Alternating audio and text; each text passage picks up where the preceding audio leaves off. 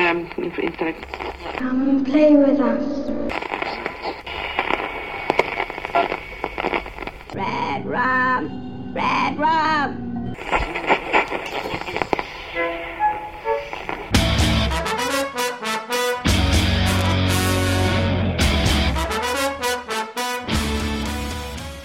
Witam Was, kochani, bardzo serdecznie w 88 już odcinku podcastu Radio SK. I dzisiaj chciałbym rozpocząć taką nieco luźniejszą, przekrojową, ogólną serię podcastów, w których co jakiś czas polecałbym po kilka filmów amatorskich, nakręconych na podstawie oczywiście opowiadań Stephena Kinga. Zanim przejdziemy do konkretnych tytułów, wypada powiedzieć dwa zdania o samym zjawisku. Jeszcze kilka lat temu to był mój konik i starałem się jak najczęściej recenzować dostępne w internecie filmy oraz informować o kolejnych, jakie powstały, powstają y, lub są w fazie planowania. Swego czasu napisałem artykuł na ten temat do jednego z numerów czachopisma, a przez kilka lat moim celem było zorganizowanie takiego, mm, chociaż w małym stopniu profesjonalnego festiwalu Dollar Babies w Polsce. Filmy amatorskie na podstawie Stephena Kinga nazywają się właśnie Dollar Babies, o czym więcej za chwilę. Ciężko nawet powiedzieć, dlaczego ten temat mi się przejadł. Myślę, że głównym powodem był fakt, że w obecnych czasach każdy może sobie nagrać pięciominutowy filmik, używając do tego nawet zawartości swojej kieszeni. Po czym podpisać swą produkcję szumnie sloganem na podstawie opowiadania Stephena Kinga. I takie filmy powstają nagminnie a jednocześnie nikt nie prowadzi żadnej rzetelnej listy oficjalnych filmów z tego worka. Wejdźcie sobie na stronę Stephen King Short Movies, pisane razem, .com. Mnóstwo filmów, mnóstwo informacji, ale jednocześnie okropny bałagan. To samo w holenderskim serwisie creepshows.nl. Teoretycznie sprawę ułatwia nam Facebook, gdzie zawsze można zadać pytanie w specjalnej grupie. E, ale przecież nie będę pytał o każdy film z YouTube'a, który wygląda na nieco bardziej profesjonalny. Ciągle pojawiają się nowe informacje o kolejnych filmach. Plakaty, strony internetowe promujące dany film, fanpage na Facebooku, trailery i tym podobne. Ale potem ciężko dogrzebać się do informacji potwierdzających, czy dany film ostatecznie powstał. A jeśli powstał, to czy jest to oficjalna ekranizacja, czy nie. A jeśli powstał i jest to oficjalna ekranizacja, to jeszcze jest problem z jego obejrzeniem. I tak naprawdę, dopóki dany tytuł nie pojawi się na jakiejś liście festiwalowej albo nie trafi nielegalnie do neta, to można tylko gdybać, powstał lub nie.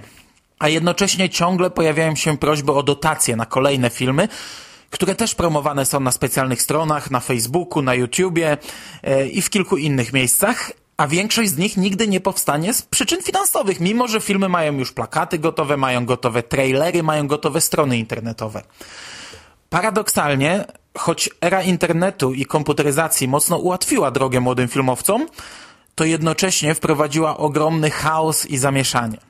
Drugi powód, przez który jakoś tam odsunąłem się od tej gałęzi kingowych ekranizacji, to jest ogromna ilość tych samych tytułów. I to też jest oczywiście konsekwencją ułatwienia spowodowanego dzięki internetowi. Każdy bez problemu może dogrzebać się do listy wolnych tytułów i któryś z nich zekranizować. Przy czym przez słowo wolny rozumiem taki tytuł, który nie został jeszcze sprzedany do profesjonalnej ekranizacji. Jeśli opowiadanie trafia w ręce profesjonalistów, to znika z listy dostępnych tytułów dla amatorów. Ale oczywiście nie staje się tak w momencie, gdy ktoś kupi dany tytuł do wykorzystania właśnie w filmie amatorskim. W takim przypadku mówimy raczej o wypożyczeniu praw, czy też udostępnieniu, a nie o sprzedaży na określony czas i wyłączność. W konsekwencji większość wolnych opowiadań Kinga doczekała się kilku filmów amatorskich i to jest z jednej strony fajne, bo można wejść w jakąś dyskusję, porównać je ze sobą, ale nie mówimy tutaj o liczbie z przedziału 2-3, a bardziej 7-9. I taka ilość często identycznych filmów nie jest już zbyt dobrym rozwiązaniem. To jest cholernie męczące, bo nawet gdy siedziałem w samym środku tego bałaganu, codziennie śledziłem newsy, oglądałem wszystko, co wyciekło do netu, to zaczynałem powoli się w tym gubić. Wystarczyło natomiast na chwilę odwrócić się od tego i przestałem całkowicie ogarniać to zjawisko. Nie wyobrażam sobie osoby kompletnie nie będącej w temacie, która wejdzie na jakąś kingową stronę w dział filmografia i zobaczy, dajmy na to jakieś siedem filmów pod tytułem Zabiorą ci wszystko, co kochasz. Z czego połowa nie ma nawet plakatu promocyjnego. Żaden nie ma oficjalnego opisu, więc wszystkie mają ten sam opis na zasadzie kopiuj wklej. Część powstała w tym samym roku i można odróżnić je tylko po nazwisku reżysera. A reżyserem jest oczywiście osoba prywatna, kompletnie nieznana. Bo każdy, kto ma w domu kamerę i odrobinę talentu, a może nie. Wiele produkcji pokazało, że talent nie jest wymagany. Każdy, kto ma w domu kamerę i odrobinę chęci, może wpisać się na listę filmowców, którzy nakręcili ekranizację Stephena Kinga. Sprawa jest dość prosta. Teoretycznie wygląda to tak. Wybieramy tytuł, wysyłamy do ludzi Kinga jakieś próbki swoich prac, czy to wcześniejszych, czy próbki tego, co zamierzamy zrobić. Ten wyraża zgodę, my wpłacamy na jego konto symboliczną opłatę w wysokości jednego dolara i w ten sposób nabywamy prawa do ekranizacji jego tekstu. Stąd też nazwa całego zjawiska Dollar Babies. Z założenia było to skierowane do studentów filmowców, aby ułatwić im nagranie filmu, który tym samym miałby prostszy start, łatwiejszą drogę promocji, pojawienia się na festiwalach, jakiś mały rozgłos już na etapie tworzenia i tym podobne sprawy. Zresztą gotowe opowiadanie, szczególnie Stephena Kinga, który pisze w zasadzie pod filmy, jest już jakąś tam gotową podkładką pod scenariusz. Przed rokiem 2000 tych filmów powstawało niewiele i faktycznie wszystkie były jakoś tam odpowiednio profesjonalnie potraktowane. Potem bywało z tym różnie. Ale nadal powstają produkcje, zarówno takie, które robią młodzi filmowcy, myślący poważnie o takiej przyszłości i traktujący te filmy jako coś, co będą mogli wpisać na listę swoich dokonań, jak i te nakręcone przez domorosłych reżyserów, którzy mają w domu cyfrówkę i podstawowe pojęcie o Windows Movie Maker. I ja powiedziałem, że teoretycznie tak to wygląda. Bo jak pokazuje historia, można śmiało nakręcić film i dopiero później starać się o uzyskanie do niego praw. E, niedawno do grona oficjalnych dolarów dołączył filmik wyprodukowany w 1996 roku, który oficjalne prawa nabył 15 lat po nakręceniu. Reżyser po 15 latach zgłosił się do Kinga, pokazał mu film, wpłacił jednego dolara i otrzymał oficjalny status Dollar Baby. Można oczywiście też zwyczajnie olać prawa. Patrząc na to całe zjawisko, no to oficjalny status Dollar Baby brzmi szumnie, ale chyba tylko dla twórcy. Na oficjalnej stronie Kinga nikt nie prowadzi listy tych produkcji, a fanowskie serwisy piszą o wszystkim, co pojawia się w necie. Tak naprawdę nikt nie sprawdza, czy dany film jest oficjalnie zaakceptowany przez Kinga, czy jest to po prostu produkcja nakręcona przez kogokolwiek i wrzucona do internetu. Zresztą to nie są jedyne filmy amatorskie. Podobne filmy powstają też podczas przeróżnych konkursów. I to nie tylko amatorskich. Również oficjalna strona Kinga prowadziła takie zabawy i wiele produktów, jakie powstały z takich właśnie okazji, można wygrzebać gdzieś w internecie, a strony fanowskie podłączają to wszystko pod filmy z gatunku Dollar Babies. Jakiś czas temu mm, w Rosji odbył się festiwal filmów amatorskich i na liście festiwalowej znalazło się kilkadziesiąt filmów, z których tylko jakiś mały procent był tak naprawdę oficjalnymi dolarami. Nie ma chyba osoby, która ogarniałaby ten bajzel. A skoro sam King tego nie robi, to chyba trzeba wrzucić na luz i faktycznie traktować wszystkich na równi. Niestety największym problemem z tego typu filmami jest dostęp do nich. Legalnie można je wyświetlić tylko na festiwalach.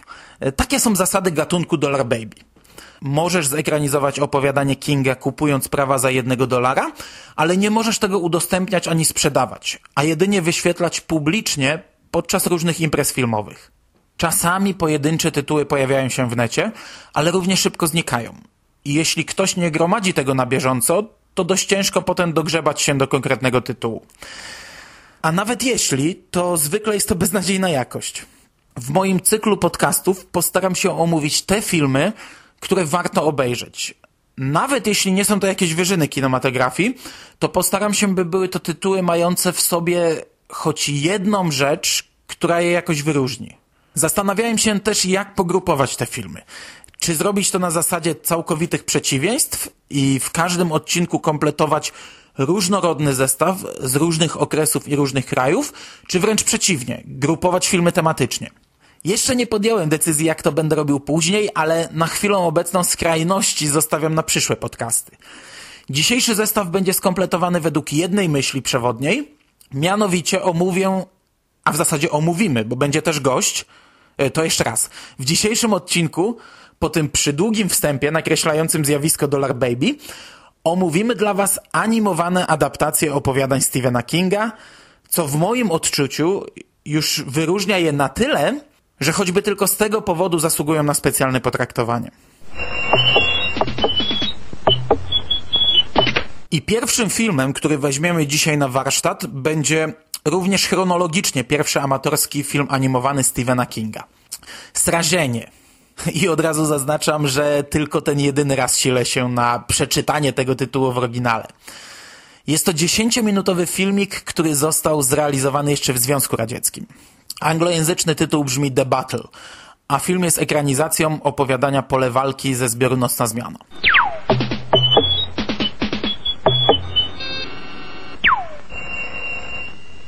Ten dolar powstał już w roku 1986, ale wypłynął na światło dzienne na początku 2005 właśnie za sprawą internetu. I stawiam w ciemno, że jest to przedstawiciel grupy tych nieoficjalnych ekranizacji. Nie sądzę, by ktoś w Związku Radzieckim w połowie lat 80. starał się o wykupienie praw do stworzenia 10-minutowego filmiku animowanego. Hello, Джонни. Это Келвин Бейтс. Для тебя есть работенка. Один из наших хочет получить больше всех в деле. Жаль, но придется с ним кончать. Платим, как обычно. До встречи. W ramach przypomnienia, gdyż my w tym podcaście omawialiśmy już późniejszą wersję, profesjonalną ekranizację tego opowiadania, która znalazła się w pierwszym odcinku serialu Marzenia i Koszmary. Pole walki jest to historia mordercy działającego na zlecenie, którego ostatnim zadaniem było zabicie prezesa firmy produkującej zabawki. Ганс Моррис, президент фирмы игрушек. 46-я улица. Оружие при себе не носит.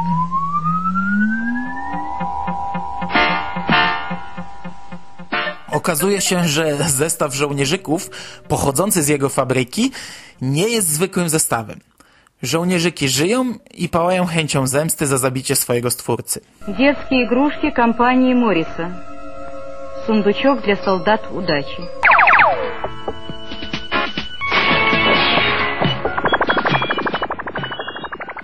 I zanim ja w dwóch zdaniach ocenię ten film, witam bardzo serdecznie Skórę, którego gościmy dzisiaj w naszym wirtualnym studiu. Oddaję Ci głos, Skóra. Serdecznie witam Huberta i wszystkich słuchaczy. I powiedz nam proszę, co sądzisz o omawianym filmie? Ekranizacja pola walki uzmysłowiło mi już zupełnie, jakim kiepskim opowiadaniem był tekst Kinga.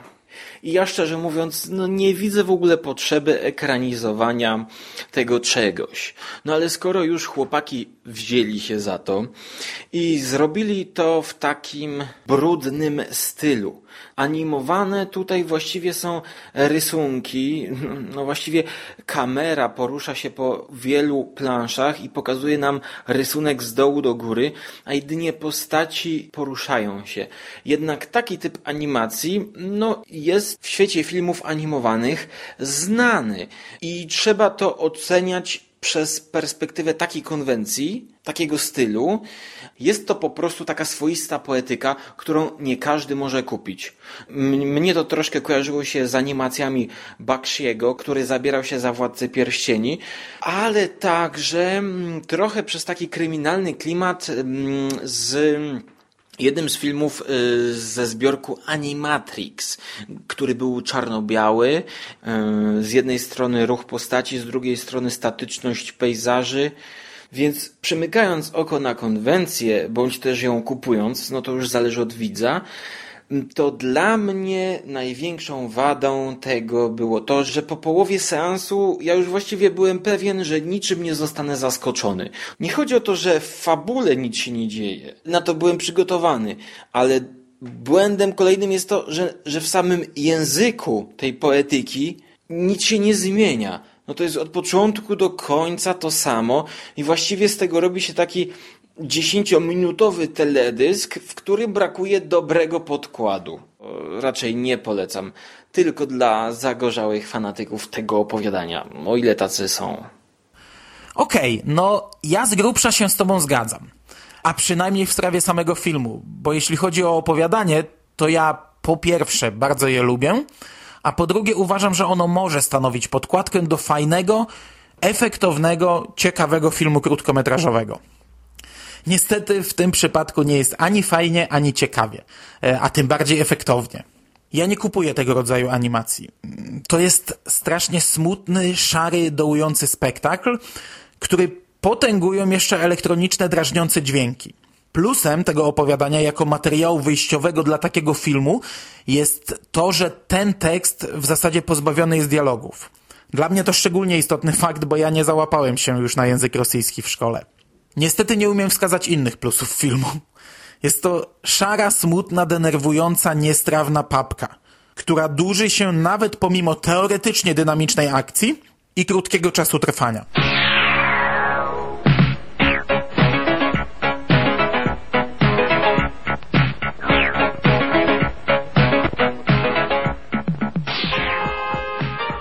Do pewnego momentu ten film był wyjątkowy właśnie dlatego, że był jedyną animowaną ekranizacją Kinga.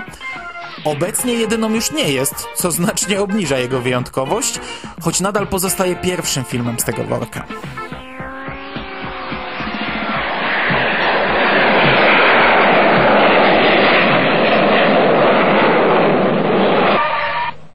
Drugim animowanym amatorskim filmem jest produkcja oparta na podstawie opowiadania Urodzi się w domu ze zbioru Marzenia i Koszmary.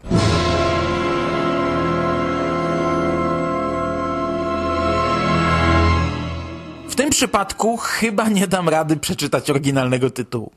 Anglojęzyczny fragment to Home Delivery, i zarówno na plakacie, jak i w czołówce znajduje się tylko ta część tytułu. Oryginalny tytuł to Servicio a Domicilio. ale dzięki Bogu film ma anglojęzyczną ścieżkę dialogową, choć nie jestem pewien, czy taka sytuacja była od początku, bo na stronie Stephen King Short Movies widać jeszcze stare komentarze, w których ludzie proszą o angielskie napisy. Today, my darling, we're going to read a story that's very special for your mama. Some years ago, everything started to change. No one knew why or how until one fine day.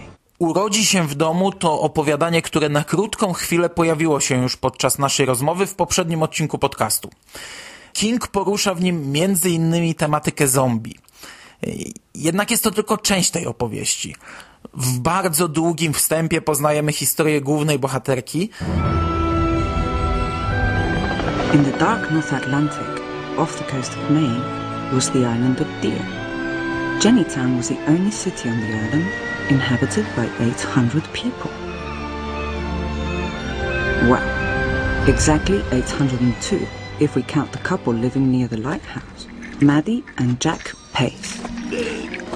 Następnie w bardzo niespójny sposób śledzimy inwazję zombie, po trochu w skali światowej, po części kosmicznej, a w większości ograniczając się do malutkiej wysepki. Choć ten fragment opowieści to ostatnie 10 stron 30-stronnicowego opowiadania, ale też trzeba przyznać, że gdy już zaczyna się taka klasyczna walka z zombiakami, to robi się całkiem przyjemnie, brutalnie i, i niesmacznie.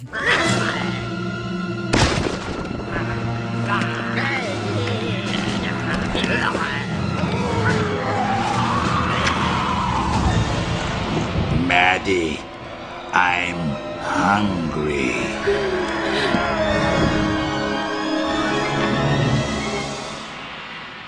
Wracając do ekranizacji, to ja przyznaję się, że na długo przed obejrzeniem tego filmu wywindowałem poprzeczkę bardzo wysoko. Informacja o filmie wypłynęła do internetu pod koniec 2005 roku i był to start z takim mocnym przytupem. Bardzo ciekawy, profesjonalny plakat oficjalna strona internetowa, która niestety obecnie już nie istnieje, a na niej masa ciekawostek, projekty postaci, filmiki, szkice i pełno dodatków. I w zasadzie od tej chwili ja byłem już całkowicie kupiony. Bardzo lubię profesjonalne podejście do swojej pracy, a tutaj pierwsze wrażenie było niesamowite. Do tego film już na poziomie przykładowych plansz udostępnionych w internecie całkowicie zdeklasował swojego poprzednika, do tej pory jedynego przedstawiciela grupy filmów animowanych. Przez bardzo długi okres czasu musiałem się jednak zadowolić tylko tymi dodatkami. Film Urodzi się w domu został opublikowany w necie dopiero po pięciu latach od premiery. Jakoś tak w połowie 2010 roku. I zanim opowiem wam, czy w moim przypadku film sprostał tym ogromnym oczekiwaniom, posłuchajmy, co na temat tej produkcji sądzi Skóra. Ekranizacja opowiadania Urodzi się w domu daje nam chyba najwięcej możliwości do analizowania samej ekranizacji. Najpierw co sądzę o opowiadaniu. Jest ono dla mnie bardzo nieskładne, pomieszane, wymieszane, zamieszane, przemieszane. Najpierw mamy jakby dwa osobne wstępy, gdzie King opisuje i charakteryzuje postaci, następnie powolny rozwój akcji, no i zupełnie niesatysfakcjonujące zakończenie. Natomiast w ekranizacji udało się zrobić taką syntezę tego wszystkiego, choć z położeniem akcentów na pewne względy. Sama stylistyka przypomina mi teledyski, jakie wykreował zespół Gorillaz, założony przez Damona Albarna, współtwórcę zespołu Blair, chociaż do tych postaci Gorillaz, które były właśnie z, ze świata horroru, bardziej nawiązują męskie postaci w tej komiksowej ekranizacji. Męskie, ponieważ wydaje mi się, że ten film no, zdecydowanie przekazuje tutaj nam jakąś ideologię. Co to jest? Mężczyźni są pokazani tutaj jako jako okrutni zboczeńcy, którym ślina cieknie z gęby i jedyne na co mają ochotę to po prostu wejść na swoją małżonkę, no i oczywiście wbrew jej woli zrobić to, na co mają ochotę. I w tym filmie zombiaki nie są najstraszniejsze, ale ironiczny komentarz właśnie po takim no gwałcie powiedzmy. Tak, oczywiście, główna bohaterka była szczęśliwa. And as for Maddie, Maddie was happy. She didn't have to make any decisions.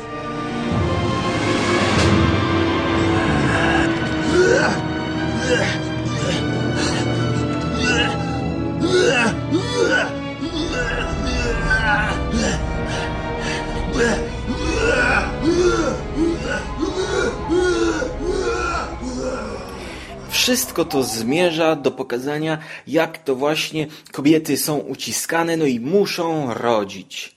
Jednak pod koniec y, przychodzi nam tutaj coś, czego nie było w opowiadaniu. Jest to wyrazem próby nadania jakiejś ideologii temu opowiadaniu. No bo jakże można interpretować słowa głównej bohaterki, która mówi, że najazd kosmicznych robaków uchronił nas od nas samych, a także od podjęcia decyzji. Interpretacja, że uchronić rodzinę przed samą sobą, jakby to właśnie w rodzinie czaiło się największe zagrożenie, i interpretacja drugiego członu, urodzić czy nie urodzić tego dziecka, no to także nasuwa się samo. No tego w opowiadaniu u Kinga nie było. And this is a story of Maddie and her little boy. Of how Star Wormwood arrived and saved us from ourselves, and saved us from having to make decisions.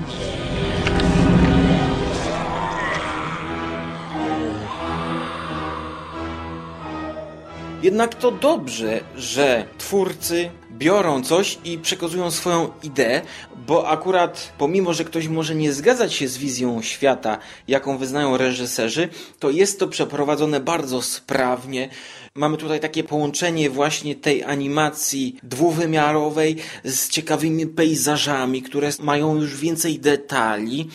I widać po prostu, że twórcy mieli wszystko zaplanowane, mają swój styl, no choć już po Gorillaz no to jest wtórny styl dosyć, ale to się ogląda po prostu bez bólu, czy z przyjemnością, no to już y, zależy, czy interpretacja no, ideologiczna, nazwijmy to, tego, czy widz będzie się z nią zgadzał, czy nie. Ale tak czy siak, sprawna robota.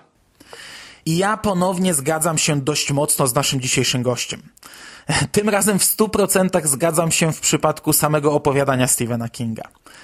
Jest to strasznie źle wyważona historia, która dopiero na taśmie filmowej została przedstawiona no dużo lepiej.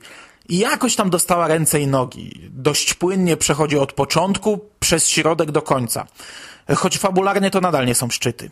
Wizualnie natomiast, no oczywiście jest dobrze ale mojej poprzeczki jednak nie udało się przeskoczyć. Inna sprawa, że wersja dostępna w internecie jest w strasznie słabej jakości, co ma ogromny wpływ na odbiór filmu, no ale taki już urok oglądania dolarów dostępnych dla ogółu. Ogólnie nie jestem jakoś specjalnie zachwycony, choć nadal uważam, że jest to produkcja warta tego, by poświęcić jej 10 minut. I jeśli w tej chwili miałbym sporządzić jakiś top 10 filmów amatorskich, to mimo wszystko będę nadal umieszczał w nim Home Delivery choć głównie dlatego, że wyróżnia się ze względu na formę. Pod każdym innym względem jest co najwyżej dobrze.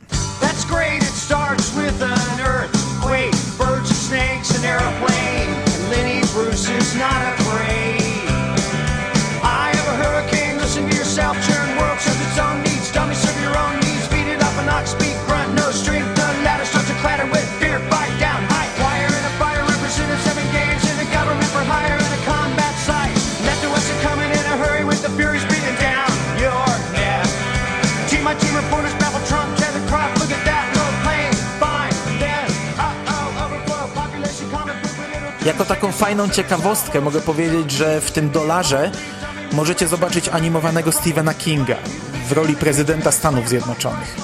Oczywiście w wersji zombie.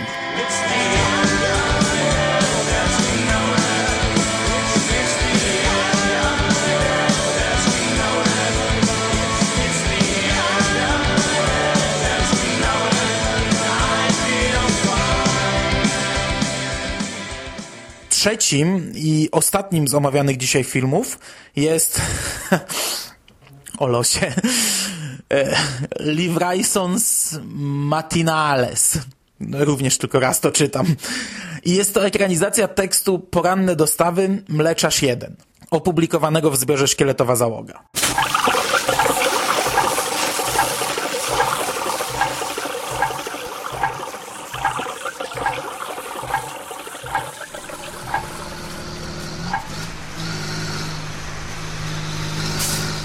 Mleczarz pierwotnie miał być powieścią, której King jednak nigdy nie dokończył pisać i tekst dołączył do całkiem sporego grona niedokończonych książek Kinga.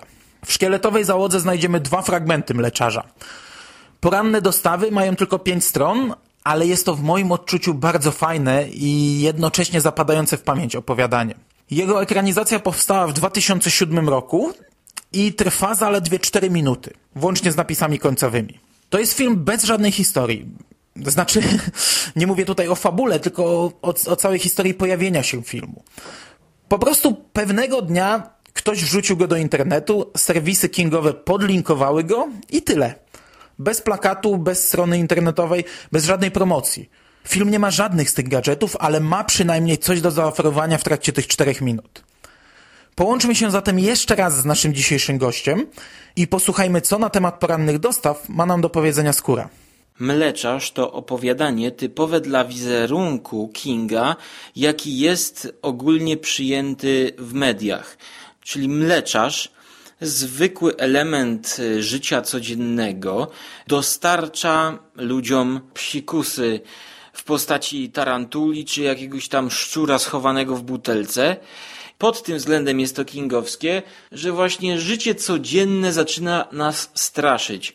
Jeśli odbieramy przesyłkę od kuriera, bądź bierzemy resztę od kasjerki, no to kto wie, czy coś tam nie jest posmarowane kwasem i zaraz y, jak odejdziemy od stoiska, to nie zorientujemy się, że właśnie mamy wypalone pół ręki. Sama animacja utrzymana jest w stylu Pixara. I to jest dobry trop, moim zdaniem. Daje nam to taki ogląd, co by było, gdyby mleczarza zekranizowała wytwórnia Pixara. Jest to idealny entourage, w którym ta historia powinna być opowiedziana. Oczywiście, no gdyby Pixar to nakręcił, no to każdy element scenografii miałby tam 100 szczegółów więcej. Ale jako, że jest to produkcja niszowa, to jedyne do czego mogę się tutaj doczepić to to, że w czołówce właściwie twórcy zdradzają już nam cały ten myk. Na początku King opisuje przyrodę, jest wszystko cudownie, jak na amerykańskim przedmieściu, a tutaj twórcy pokazują nam już, zanim jeszcze wchodzi tytuł, to reżyser pokazuje nam już, że to właśnie jakaś bomba, dynamit schowany jest w butelce z mlekiem. No zupełnie niepotrzebnie można było to zachować na później, tak jak właśnie jest u Kinga. Nie rozumiem tej zmiany, ale ekranizacja 6 na 10. Przed odbiorem porannego mleka myślę, że można, a nawet trzeba zobaczyć.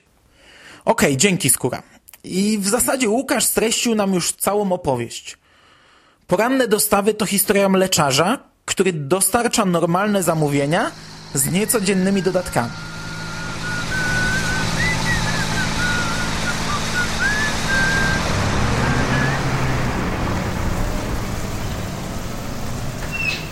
I faktycznie jedynym, co może na tych pięciu stronach zaskoczyć, y, to właśnie to nietypowe hobby głównego bohatera.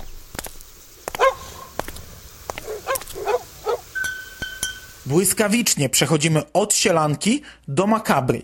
Przy czym zdecydowana większość tej makabry zostaje jedynie podsunięta naszej wyobraźni, aby ta zrobiła resztę. I faktycznie w amatorskiej ekranizacji zupełnie niepotrzebnie zaburzono ten porządek. Filmowcy serwują nam mocny wstęp, pokazując już na początku brudne, zakrwawione wnętrze furgonetki, e, zachlapany krwią uniform mleczarza oraz w kilku migawkach przygotowanie porannych dostaw. Dalsza część filmu to już tylko rozwożenie mleka, spuentowane łobuzerskim uśmiechem mleczarza, wręczającego specjalną butelkę witającemu go chłopcu. Dużym plusem jest fakt, że jest to kolejna historia pozbawiona dialogów, mm, przez co będzie zrozumiała bez względu na to, w jakim kraju zostanie wyprodukowana. Ten film jest zdecydowanie najciekawiej wykonany, ale niestety fabularnie ma ten jeden podstawowy zarzut, który w przypadku 3-4 minutowego shorta jest jednak dość poważnym zarzutem. to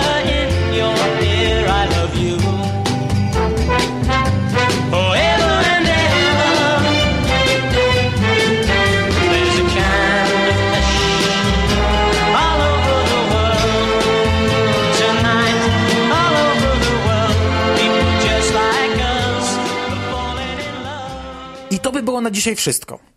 W kilku zdaniach przedstawiliśmy Wam trzy amatorskie filmiki oparte na trzech różnych opowiadaniach z trzech różnych zbiorów Stephena Kinga, ale połączone tym, że wszystkie trzy zostały zanimowane. Są to jednak trzy zupełnie różne animacje. Od szarej, brudnej, statycznej bajki rosyjskiej, przez klasyczną, bardzo dynamiczną kreskówkę, aż po komputerową animację 3D. Żaden z filmów nie jest idealny, każdy ma sporo minusów, każdy też jakoś zapisał się w historii gałęzi kingowych ekranizacji zwanej Dollar Babies. Bez żadnych problemów potrafię wskazać film najsłabszy, którym jest pierwszy z omawianych dzisiaj, mianowicie Pole Walki. W przypadku dwóch pozostałych, no, nie umiem już tak łatwo się zdecydować. Pierwszy z nich ma bardziej rozbudowaną historię, ale drugi jest ciekawiej wykonany. Pierwszy ma kiepski materiał wyjściowy, który przefiltrował do nieco lepszej wersji, a drugi wprost przeciwnie, został oparty na bardzo ciekawym tekście, a po zmianie jednej tylko rzeczy całość zmieniła się na gorsze. Wszystkie trzy filmy podlinkuję w poście z dzisiejszą audycją i chętnych odsyłam, by przekonać się na własnej skórze. Obejrzenie wszystkich trzech filmów zajmie Wam mniej czasu niż przesłuchanie tego odcinka. Osobiście cały czas czekam na taką animację Kinga, która mnie zauroczy – przy czym niekoniecznie będzie filmem amatorskim. A nawet lepiej, jakby nim nie była. Oczywiście mamy świetny animowany serial internetowy N, ale jest to rzecz dostępna dla ograniczonej grupy odbiorców. Internautów lub osób, które zakupiły konkretne amerykańskie wydanie zbioru po zachodzie słońca. Ten serial nigdy nie doczekał i nigdy nie doczeka się jakiejś większej dystrybucji. Poza tym jest to też bardzo specyficzna animacja. Wiele lat temu w planach była animowana ekranizacja Oczu Smoka, która nie doszła do skutku i na tym póki co całkowicie wyczerpuje się temat kingowych animacji. Do filmów amatorskich natomiast wrócimy jeszcze tutaj w niedalekiej przyszłości, omawiając kolejną ich grupę. Czy będzie to grupa uporządkowana, czy całkowicie przypadkowa, czas pokaże. Na dzisiaj to tyle. Do usłyszenia.